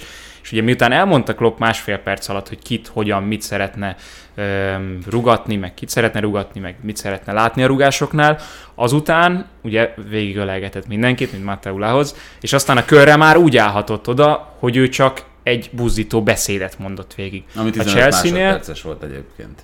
igen, Uh-huh. és hány század másodperc? hát azt nem értem. TikTok kompatibilis volt. Igen, hogyha valamelyik játék Milner fölvette, akkor, föltehette a TikTokra. És a Chelsea meg úgy állt föl erre a körre, hogy, öm, tudták, hogy középen a jegyzettömbjével volt ott Tuchel, és ez is tök jól látszott a képen, és azt hozták föl példaként, vagy hasonlatként, hogy Southgate ugyanezt csinálta az EB döntőben az olaszok ellen. És ö, ott állsz középen edzőként, és kérdezgeted még a játékosokat, és bizonytalannak tűnsz, hogy, hogy akkor te akarod rugni, te biztos elvállalod, akkor te hányadik akarsz lenni, és ez már egy ilyen bizonytalanságot szül, és ez, tehát ez, ez nem az, hogy mérhető dolog, csak, csak így, hogyha az ember látja meg, hallja, hogy ez, ez így történt, akkor már érti, hogy, hogy vagy azt, azt véljük, hogy, hogy itt önbizalom szinten ez, ez sokkal jobban jön ki, és a képeken látszott a játékosok arcán is azért a reakció minden egyes ilyen mozdulatra, például arra, hogy Mount akar-e rúgni, és a játékosok így őt figyelik, vagy a társak őt figyelik, hogy na, elvállalod, vagy nem vállalod, és, és kicsit ilyen bizonytalanságot szül a Liverpoolban, meg, meg önbizalmat. Az az érdekes benne szerintem ezeken felül, hogy legközelebb, ha büntetőpárbaja lesz a Chelsea-nek, akkor mit csinál Tuchel, mert ezt most nagyon felkapták, nyilván hozzá is eljut, és hogy vajon képes-e legközelebb ezt már jobban menedzselni, hogyha esetleg bizonytalan is, azt palástolni valahogyan. És gondolom erre már minden edzőt fel fogják készíteni a folytatásban. Nekem ezzel kapcsolatban egyetlen egy dolog fogalmazódott meg. Ö, igen, tehát egyrészt, hogy tanul, tanul ebből Tuchel, vagy hogy mondjuk fejleszti-e ezt a kommunikációs technikáját, ami, ami ide vonatkozik. A másik pedig, ami nagyon lényeges szerintem és megjegyzendő ebben a dologban, hogy ezek a srácok, akik vállalják ezeket a 11-eseket, ezek gyerekek azért többnyire. Tehát itt Mount esetében is arról beszélhetünk, hogy egy buborékban élve tele bizonytalansággal, ö, nem teljesen kifejlődött személyiséggel. Szerintem óriási különbség van a között, hogy ha oda megy hozzád az edző és személyesen megbeszéli, vagy amikor ugyan együtt töltöd az időd nagy részét ezzel a csapattal, de mégiscsak egy közösség előtt kell beszélni, vállalni, felvállalni esetleg a, a gyengeségedet. Hogy azt mondod, hogy figyelj, én most nem érzem úgy, hogy, hogy mondjuk ezt a 11-est elrúgnám. Azt nyilván sokkal könnyebb elmondani egy, egy ö, személyes beszélgetésben, mint amikor hallanak 25-en. És mégis borzasztó nehéz ezt bárhogy megfoghatóvá tenni, hogy mennyit számított ez az egész, mert akkor érzed igazán himi huminak ezt az okoskodást, amikor látod, hogy az ötödik büntetőt Mané elrontja, De ott megvan, hogy mit mondott Klopp neki. Tehát, hogy már csak, ne csak ezt az oldalt nézzük. Ugye állítólag, most ez, ezek megint csak olyan dolgok, hogy ki tudja, hogy valóban így történt-e, de állítólag Klopp, amikor neki az útbaigazítást tartotta, akkor azt mondta, hogy ne úgy rúgd, ahogy szoktad. Ugye Máné miatt. Ö, te, Mendy ö, miatt. Mendy miatt. Nyilván ők együtt edzettek az afrikai nemzetek kupáján, együtt meneteltek végig a győzelemig. Ez nem biztos, hogy egy okos dolog, egy, mert azért Mané kellően kiforrott játékos ahhoz, hogy ő el tudja dönteni, hogy Mendy ellen milyen stratégiát alkalmaz, és hogyha nem is fogadja meg Klopp tanácsát, akkor is egy kicsit a, a gondolatait ezáltal összezavarta. Úgy rúgta, hogy szoktál, nem tudom. Hát nem tudom, hogy szokta. Nem ő az első számú büntető Igen. rúgó a pulnál de Fabinho, Salah is előtte van a sorban. Igen, ugye a szenegáli válogatottban azt hiszem ő, nem? a- Tehát, hogy ott Meg ő ott ő az ötödik rugó volt az ANK döntőben, ugye. Igen. Ö, nem tudom, hogy hogy, hogy hogy akarta eredetileg persze, de hát egy nagyon rossz 11-es volt. Na mindegy, és ezt mondom, hogy ott a, a momentum az mindenképpen azt kell mondani, Onnantól hogy a Chelsea, Chelsea volt. mellett Igen. volt. Tehát, hogy mindezek ellenére, amit elmondtunk, akkor ott az volt az ember érzés, hogy na ez innentől most a Chelsea-nek áll. Igen, és hogyha, tehát pont, pont ezért is említettem ezt a, ezt a Klopp intervenciót ott, hogy akkor, ha tényleg ez volt, hogy Mánét egy kicsit is összezavarta ezzel a, ezzel a félmondattal, hogy ez a nem úgy, ahogy szoktad, akkor ez nagyobb hiba volt, mint az, hogy, hogy Tuchel nem személyesen beszélte meg a rúgókkal, hogy mit kell csinálni. Nem? Hát, hogyha nagyon meg akarom védeni, ugye nagyjából kilenc helyre lehet rugni, lapos, magas, félmagas, jobbal, közép, még lett volna hét másik opciója, de nekem azért tetszett az egész, hogy erre jött ki a hogy Mendy, Mané, mert tudtad, hogy itt dráma lesz. Bármilyen módon, az mindenképpen egy olyan sztori, ami üt. És az óriási volt egyébként, nem tudom, figyeltétek el, hogy fölvette a, a labdát, vagy nem, nem is, ugye Mánénak Alisson adta oda, ugye? Mert Alisson minden egyes- kiszúrta, a zseniális volt. Igen, igen. Hogy Alisson adogatta oda a lasztikat, és amíg odaért a, a büntetőponthoz, letette, hátrament, addig nagyon-nagyon határozottan került a tekintetét Mendinek. Tehát nem, még véletlenül sem nézett felé, hogy nehogy valami fajta szemkontaktus legyen, de mielőtt elrúgta volna, akkor én úgy láttam, hogy egymásra néztek, Mm. ugye? Tehát ott, ott szerintem ott volt egy Kacsintás. pillanat, ott volt egy pillanat, amikor, amikor egymásra néztek, hogy ez azért egészen elképesztő nyomás, meg, meg hihetetlen ö, hihetetlen pillanatok voltak, úgyhogy nem csak emiatt egyébként, hanem, hanem a, az egész, egész drámája miatt, meg az egésznek a, a színvonala miatt szerintem ez egy nagyon jó meccs volt. Nagyon. Meg nekem még ez az egy 11-es, ugye kettő büntető, ez már hozzáért Mendy, de mind a kettő egy magasabban elvégzett büntető volt, és a beljebb segítette. És a másodiknál egyébként még oda is érhetett volna. Igen, Hát ez nem volt egy jól elvégzett 11-es, ami majdnem fogott. De ugye Mani, hogyha megemeli, lehet, hogy jobban jár így utólag, de azért csak az okoskodás része már. És mi lett volna, hogyha a drámaiságot, hogy növeljük, hogyha Salah lőtte volna Mendinek az utolsó. Végre lőhetett volna. És azon, és azon Igen. múlik. Igen, hát ugye az Afrikai Nemzetek kupáján elmaradt a a Szala büntető, ott akkor addigra már eldőlt. Úgyhogy, ja, hát ez itt több szempontból egy, egy nagyon érdekes volt, de azért a jelenséget szerintem még ettől függetlenül mindenképpen érdemes megbeszélni. Itt öt döntő, vagy öt komoly döntő a, a Chelsea számára. Megnyerte a bajnokok ligáját és a klub VB-t, viszont elveszítette az FA kupa döntőt az előző évben, a liga kupát, és most megint az FA kupát. Sorozatban harmadszor ráadásul. Kell ebből valami fajta- az ötödik elbukott döntőjük a Wembleyben zsinórban, ami egészen komoly széria. Hát ugye Mountnak ez volt a hatodik elbukott döntője a Wembleyben. Igen, én még Lampardal járt itt a Darbyval is a csempóban. Szóval tendencia, Szerintem, vagy csak... Hát, a Rüdi, Rüdiger mondta azt, azt hiszem, hogy, hogy nem, nem lehet ebben nem valami mintát látni, de én inkább Tuchel értek egyet abban, hogy most amikor egy 11-es párbajban ennyi múlik, hogy éppen beleüt a kapus és bepattan a kapuba, vagy nem pattan be a kapuba, Hát meg, hogy végigmegy a tíz sorozat, és a kapusodnak kell lőni a végén. Igen, ebben ne keressünk szerintem tendenciát. Szerinted se? Hát, az a baj, hogy ezt nehéz megfogni, mindennel alátámasztani. Szerintem azért valami már kezd itt kirajzolni. Chelsea és véleményeket olvastam, ott azért eléggé apátiában kezdenek lenni a szurkolók így a döntőket, illetve nyilván elfogultak, csalódottak, de hát nekik nagyon jót tenne egy siker, hogy ezt elengedjék ezt a fonalat. Hát ha bármit elő akarunk venni, akkor vegyük elő a kimaradt helyzeteket. Tehát azt, hogy Marcos Alonso nem tudta elpöckölni valahogy Alisson mellett. Alapból hosszan is tolta már meg abban a helyzetben szerintem, amikor ugye ütköztek utána. De azért nyilván a BL döntőt meg megnyerte a Chelsea, tehát azért olyan világvége hangulat nem kell, hogy legyen. Hát meg a klub VB-t is, csak mind a kettőt Havertz nyerte meg nekik, és ő meg nem volt itt, úgyhogy... Igen, szóval ö, én is azt gondolom, hogy ez azért túlzás, hogy, hogy itt akár döntő fóbiája, vagy valami ilyesmi lenne a Chelsea-nek. Én, én abban érzek egy kicsit korszakhatárt itt most, és hát nyilván nem kell nagyon nagy ész ahhoz, hogy az ember ezt lásson, mikor tulajdonosváltás történik, és valószínűleg szemléletváltás is következik a Chelsea-nél, hogy ez azért pont emiatt egy kicsit nagyobb jelentőséggel bírt a többi FA kupa döntőnél, meg a többi ilyen kupasorozat döntőjénél, hogy hogyan kezdődik ez az új korszak, vagy hogyan zárul le ez a mostani, inkább talán ez a, ez a helyes megfogalmazás, mert nagyon nem mindegy, hogy ez egy kupa győzelemmel, vagy egy, egy elfeledett másodikként, mert a másodikakat azért többnyire elfeledi a történelem, ö, záródik. Ö, Hát még jót is tesz, hogy ezt most nem nyerte Igen? meg a Chelsea, és így éhesebb lesz Tuchel is arra, hogyha marad, hogy, hogy ő ezt... Igen, csak ez egy nagyon más csapat lesz a következő szezontól. Ugye tudjuk, hogy nem marad Rüdiger, nem marad Christensen, nem marad Aspilicueta, még elképzelhető, hogy előrébről is mennek el játékosok. Spiricuétán már biztos. Hát gyakorlatilag igen, szerintem. Én úgy emlékszem, 23-ig marad egy plusz egy évet, Ja igen? mint ha láttam volna nálam.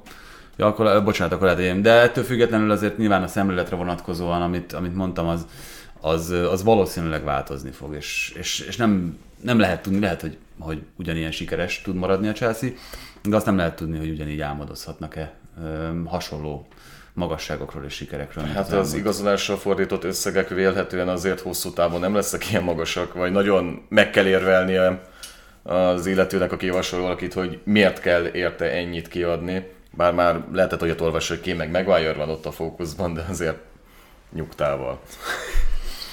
Na, viszont beszéljünk egy kicsit a bajnokságról is. Ugye itt három olyan pont van, amit még érdemes tárgyalni. Az egyik a bajnoki címért folytatott versenyfutás. Ott a Manchester City-nél azért egy elég fontos dolog az, hogy elfogytak a felnőtt korú védők a, a csapatból. Ö, Laporte és Fernandinho egészen komoly paródiát adott elő a védekezésről most itt a hétvégén. Ez nyilván nem az megint, amit, amit akár az edző, vagy akárki másnak a nyakába varhatunk. Egy, egyébként nagyon jól működő West Ham-mel futottak össze, és ettől függetlenül azért ez még akár alakulhatott volna jobban is a Manchester Citynek. Megvolt az esélye fordításra, meg én azt gondolom, hogy az első fél időben egy teljesen jogos 11-es nem kapott meg a City. Én az azt mondom, hogy a Krista Perez mérkőzést élveztem párhuzamosan. Ott eh, 40 évvel a Beg győzelem után ünnepelték a régi nagyokat a villánál. Hát ugye a City-nél még nem kerülhet sor. Tudom überelni, mert én meg a Wolverhampton Norwichot. Ó! Az ott a Norwich, nem? Hát óriási meccs volt, mit mondjak. Az igaz, Vezetett a Norwich, aztán egyenlített a Wolves. Nem tudom, Csikinyó talán a legnagyobb pozitívum, de szerintem... Hmm. Tesco Traoré? Te, hát jobb Traorénál, én azt mondom. Igen? Hát jó, mondjuk. Figyeljétek ezt a Csikinyót, mert jó De kb. olyan karakterjegyekre, most nyilván kisebb izomzattal, de Hát, de azért jóval sok oldalúbb, mint Traoré. Tehát um, Traorét szerintem nyugodtan nevezhetjük egy dimenziós játékosnak valahol. Csikinyó azért egy kicsit más.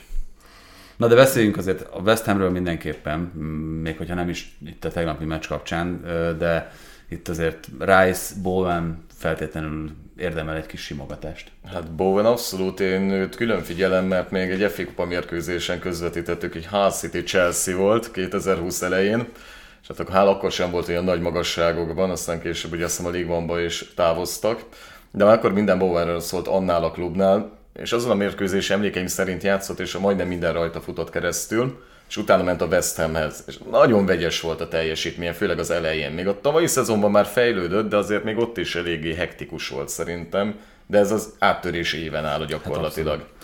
És látjátok azt benne, hogy top csapatnál folytatja? Az esély biztos, hogy megkapja szerintem. Az, hogy megállja a helyét, az már egy nagyobb kérdés. Itt azért nem mindegy, hogy melyik csapatba fog menni. Mióta ilyen biztos befejező Bowen? Ebben a szezonban, a West Hamben ebben a szezonban vált azzá szerintem. Én nem emlékszem arra, hogy ő korábban, bár mondjuk nyilván nem is kapta így a játék lehetőséget, mint ahogy, ahogy idén.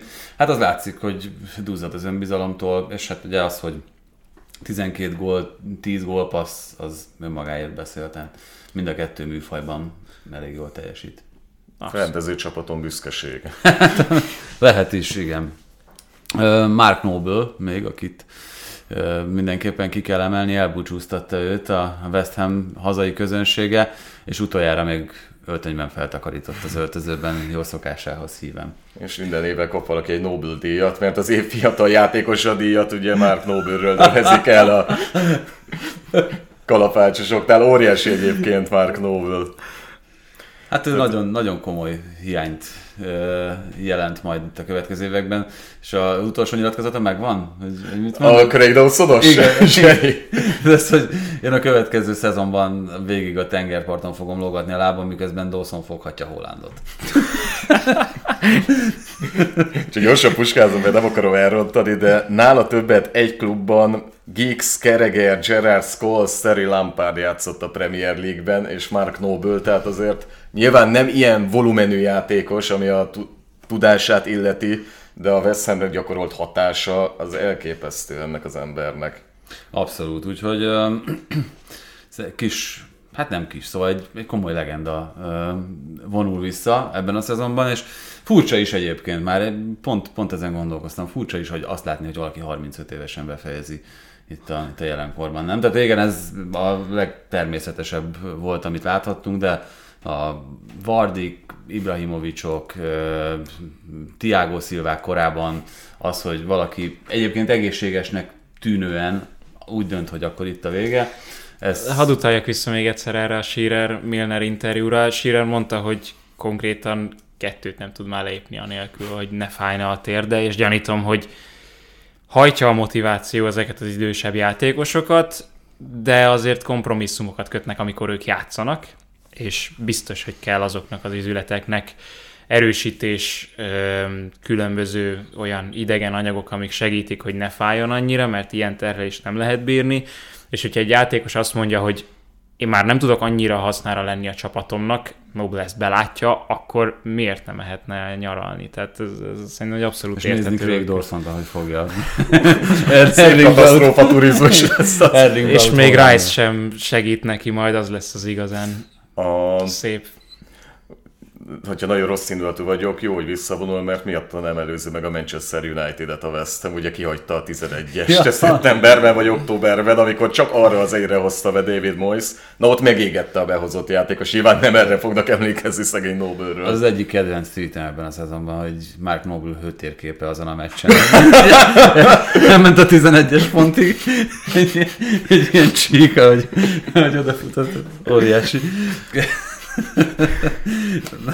No de akkor beszéljünk arról, hogy mit várhatunk még ebben a kies, vagy kiesés, majd arról is, de a bajnoki címért folytatott harcban, ugye van egy Southampton elleni Liverpool mérkőzés, és az utolsó fordulóban a Manchester City Steven Gerrard Aston Villajához megy. Szerintetek van ebben még fordulat? Akár az is lehetne a fordulat, hogy a Southampton legyőzi a Liverpoolt, mert a Joldereng tavaly januárban 4-0-ra verte, talán Ings góljával, de fejből mondom, lehet most tévedek ebben. Szerintem most nem lesz azért ilyen, tehát ez az utolsó körben fog eldőlni. Én nagyon meglepődnék, hogyha a Villát nem győzné le a Manchester City. Grillis korábbi csapatának, Gyönyörű. Coutinho jelenleginek, és volt csapatának. és Gerard a korábbi. Mekkora összefonódások. Nem Látjátok magatok előtt, hogy Tyron Minks mindent blokkol? Ö, igen. Nem, hát én is azt gondolom, hogy a papírforma az abszolút azt mondatja velünk, hogy, hogy az itt ö, sima City. Sőt, én azt is megkockáztatom, hogy ha ezt tegnap megnyeri a City, amire azért, ahogy beszéltünk is róla, megvan az esély, hogy megvolt az esély, akkor, akkor elvesztik a motivációjukat a Liverpool játékosok, és lehet, hogy, hogy, hogy ott akkor a matematikai esélyre már nem is mennek rá feltétlenül. Ugye hét ö, a különbség jelen pillanatban, gól különbséget figyelembe Ja. véve, Öm, és hogyha ez ugye meg lett volna a Manchester Citynek, és még tovább nőtt, mint tudom én, 9 lett volna a különbség mondjuk, gól különbségben, hát ez értelemszerűen, Esélytelen. bár, bár hogy a Southampton ellen behozható, azt tudjuk. Akár Ebben a szezonban még nem kaptak annyit, mert igen, a Chelsea megállt. Még csak hetet, igen, úgyhogy ez Nem egy tudom, kilences kinéz még. Azokat szereti házenhűtő. Mané is a korábbi csapata ellen lőhet, aztán Zsota az utolsó for, mindenki Még a is korábbi megy. csapatának. Igen, igen, igen. És mégis én Steven Gerrard mellett szeretnék lenni ezen a héten. Tehát ő azért valószínűleg dörzsöli a tenyerét, mert hogyha megveri a Villa a City-t, vagy döntetlent játszik, akkor ez lesz a címlapokon, hát, azt, azt remélem, hogy belátjuk. Győz mondjuk a Villa és x a Liverpool. De ez hát tényleg az ilyen Azért- Hát akkor, de hát akkor is azért a City valószínűleg hozza, mert akkor gól különbség. Igen, igen, igen. Tehát, hogy úgy bukja el mondjuk Csóri Liverpool, de Jó, de hát mondom, azért várjuk meg azt a Southampton meccset. Persze. Még nehezebb helyzetben vagyunk akkor, amikor itt a BL indulásért zajló küzdelmet nézzük, mert ma este játszik az Arsenal, annak még nem tudjuk a, az eredményét, a Newcastle ellen. Ugye ott lépésedőnyben van jelen pillanatban Ártéta csapata. Mm, látjuk azt, hogy itt valamelyik még botlik a Tottenham Arsenal kettősből? Ugye egy meccse van a Spursnek, és kettő az Arsenalnak. én a levegőben benne érzem ezt, vagy szerintem benne van. Ugye az Everton ellen játszik a- az Arsenal, ezután az utolsó körben. Az hát a- Evertonnak is van még ugye egy meccse, és azon rengeteg minden múlik, hogy az Evertonnak az élete múlik-e vajon azon a mérkőzésen, vagy már biztos bent maradó lesz. Jut az Arsenal papíron egyértelműen jobb csapat, mint az Everton. Ártéta is jobb edző, mint Lampard. De hogyha az életért megy az Everton, az még nagyon trükkös lehet az Arsenalnak. Lesz mert még játékosa az Evertonnak, akit játszhathat? Nem fog elfogyni a keret itt az eltiltások miatt? lehetőségek tárháza, még csak 32 embert használt az Everton, ami rekord a bajnokságban. Majd meglátjuk, hogy az Lampard mit talál ki. Ez eléggé szép, szép szám. És ugye a Spurs meg a norwich játszik az utolsó fordulóban. Uh, hát az... Mit hozol fel mellettük, Doma, így a friss élvények alatt? Mellettük? Hát ez most körülbelül most itt ezt a Conte féle Tottenhamet nézem, bár ugye a Burnley ellen egy kicsit ez, ez nehezebben ment, meg egy kicsit döcögött, de ez olyan, mint amikor egy ilyen faltörő kossal egy ilyen papírfal, vagy egy ilyen kar- kartonfalnak lennének neki, nem? Tehát körülbelül az, az az érzésed, itt kénnel, meg szonnal majd... majd Grant Henley nagyon várja már azt a találkozót. Igen. Nekiugranak kröléknek. De- Történelmileg is, tehát az utóbbi években nem volt ilyen csapat, ami ennyire gyenge lett volna, mint a Norwich, és ezen meglepődtem egy kicsit. Tehát most nézem, 23 lőtt gól a 37 meccsen, 79 kapott. A Ez a gól kapott. különbség, ez Nem? 78-at kapott. Ja, csak a Leeds, bocs, úgyhogy- bocs. Az az egy, az hiányzott. még. Szóval ez a gól különbség, ez azt hiszem a Derby County, meg még valaki után a harmadik, vagy, vagy második volt a De hát történelmi rangsorban. amit a, Az- amit a Watford meg a, meg a Norwich produkál, szerintem így együtt. Bennett. Az a félelmetes benne, hogy a Championshipből visszakerülve ennyire gyenge ez a két csapat, pedig fel lehet azért építeni olyan projekteket, amik jól néznek ki a Premier League-ben. Brentford. Minden évben van egy ilyen újonc. A Brentford, korábban a Sheffield United is jól nézett ki egy szezonig, aztán kiesett. Leeds. Leeds, ugyanez ebben a szezonban, a Wolves is előtte. Hát, és a Wolves azóta is egy gyönyörűen épülő projekt, tehát hogy oké, okay, hogy hogy sikerül itt a bajnokság vége, de azért ez, ez idén sem nézett ki feltétlenül rosszul. Na, ez, volt, ez az izgalmas kérdés a Wolvesnál, hogy történelmi ö, magasságok, tényleg a történelmük legjobb szezonja lehet, mégis elégedetlenség van Lázsnál. Hát Mert nyilván az kipukkad a utolsó Luffy egy kicsit igen. a vége felé. Tehát annyira ilyen nihilben van most ez a csapat. Nyilván felül teljesített korábban, ezt tudjuk azért a számokból, de most annyira lejtmenetben vannak, ami szerintem megmagyarázhatatlan egyébként valahol. A Norwich idén ö, két edzőt már megbuktatott, ezt néztem még, hogy azzal, hogy legyőztek valakit, azzal edzőt buktattak egy Hát igen, mert aki a Norwich-tól is kikap, az, az, az, az menjen a... Pontosan. Ben, Benitez hattyúdala volt, ha jól emlékszem. Benitez, igen, 2-1. igen, igen, igen. Fú, ki volt a másik? Győz, legyőzték a. Soton, de az nem volt ugye buktatás. A Brentfordot Ott sem. 2 re ott megmenekült Frank. Hát nem az Aston Villánál volt? Volt Dean Smith, Gerard, lehet. Lehet, lehet, hogy éppen ő. És aztán gyorsan le is csaptak rá a biztonság kedvéért. Óriási. Igen, Smith megcsinálta magának. Viszont ez szerintem egy nagyon valid kérdés itt most a tabellát, ahogy nézem, hogy United Crystal Palace, vagy pontosabban fordítva az utolsó fordulóban, és Brighton West Ham. Azért, hogyha a Unitednek nem Európa Liga, hanem még konferencia liga lenne ebből, Lehet, hogy még jobban jár a csapat, mert fel lehet építeni játékosokat. De nagy blama, tehát ez nem kérdés. Frankie de Jong gondolj bele, hogy a Barszánál azt az ajánlatot kapja, hogy magasabb fizut kapsz a Unitednél, de konferencia ligába mész. Viszont A esélyed van kupát nyerni. Az Jó, most igaz. irodizálok. Az igaz, persze. De egyébként a Ole Gunnar Solskjaernak az első teljes szezonjában ott Európa Liga induló volt a Manchester United, és nagyon sok fiatal dobott be, azt hiszem Kazasztánba mentek, lehet tévedek, tehát ilyen nagyon keleti régióban. Uh-huh. És például Greenwoodnak a fejlődésében ez is szerepet játszott meg többekében, tehát ilyen szempontból jól jöhet ki ez a Persze. sztori. De hát az Arsenalnál is ugyanez a helyzet, tehát hogy a, az Arsenal az Európa Ligának köszönheti a Szakákat, Martinelliket, Vilokkokat. Unai Emerynek köszönheti a szakákat. Igen, igen de, de egyébként ott, ott ugye pont az Európa Liga volt erre megfelelő terep, hogy ezeket Aha. a játékosokat kipróbálgass. Úgyhogy igen, tehát hogy az építkezésre egyébként egyáltalán nem rossz. Most, hogyha nem csak az angol bajnokságban gondolkodunk, akkor ugyanez a helyzet a Rómánál is. Zalewski például, hogy, hogy más nem említsek meg, meg ott is Mourinho olyan játékosokat tudott bedobni, akiket mondjuk az olasz bajnokságban, a szériában nem biztos, hogy azonnal ki mert volna próbálni. Tehát, hogy egy nagy csapatnak egyébként a megújuláshoz ez, ez szerintem jól jön. Megtisztulás. Csak a, Bodo, csak a Az- Igen, az. Euró- az Európa Liga az európai futball purgatóriuma, nem? Így van. No, hát a purgatórium döntője következik most. Még egy, erről tényleg egy, egy szót azért mindenképpen ejtsünk. Nem tudom, láttátok a Rangers-t itt ebben a szezonban, itt ebben a, az Európa Liga szezonban? Én összefoglalókban láttam inkább őket. Elvileg Fambronkorszal jobbak, mint Gerarddal. Én mindenhol ezt olvasom. Igen, ez egy nagyon érdekes dolog, hogy ugye mindenki azt gondolta, hogy ott akkor összedől a vár, hogyha, hogyha Gerard kilép onnan, és ehhez képest Van Bronckhorst meg nagyon jó munkát végez. Celtic lett a bajnok, úgyhogy Ja, hát nem dőlt össze a vár. Rangers Európa Ligát nyerhet a Frankfurt ellen, amelyik szintén jó szarul teljesített a Bundesligában. Úgyhogy De hát egy nagyon komoly csapatot azért kivert. Ez. a kettőt, a West Ham-et is. Ah, Igen, tehát az elődöntőben aztán átgondolt, hogy negyed döntőben is azért valamit elértek, tehát kiegyenlítették a svíderes ligákat. Az a jó, hogy ebből a kettő csapatból, most nyilván a szurkolókat leszámítva, mert a trófea az egy óriási dolog nekik, tehát az lesz a legfontosabb, de hogy ebből a kettő csapatból az egyik jövőre így BL-ben fog indulni. És, és, És szerintem- lesz. Szakmailag ez még, még ö, nagyobb. Első kalapos az elgyőztes? Bizony. Hoppári. Hát ez az óriási főtábla és első kalap. Tehát Én örülnék a Rangersnek egyébként, mert van egy kis retro hangulatuk, meg nekik ilyen, lát, az első kalapos ne legyen a Rangers a mert most jobban végig Hát legalább gondol tudjuk, melyik lesz a rossz Frankfurt csoport. se. Tehát ez igen. Ez, Jézusom.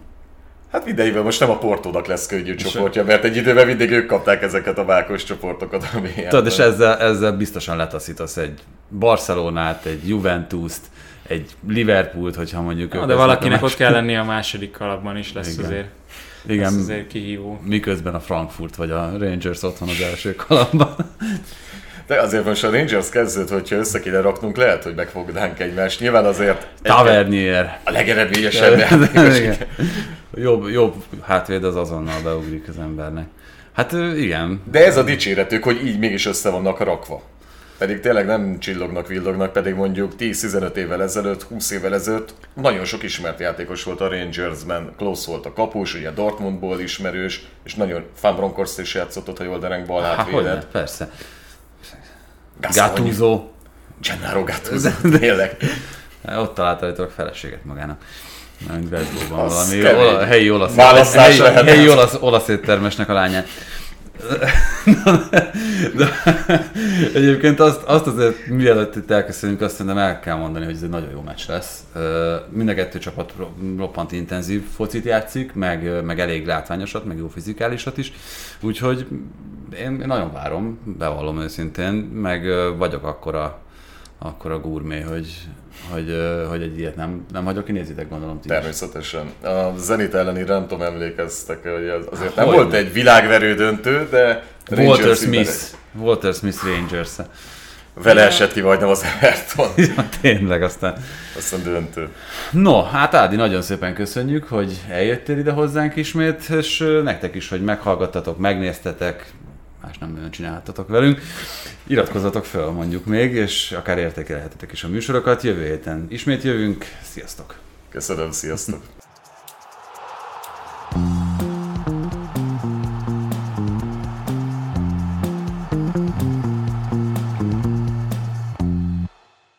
Ha más podcastekre is kíváncsi vagy, hallgassd meg a Béton műsor ajánlóját.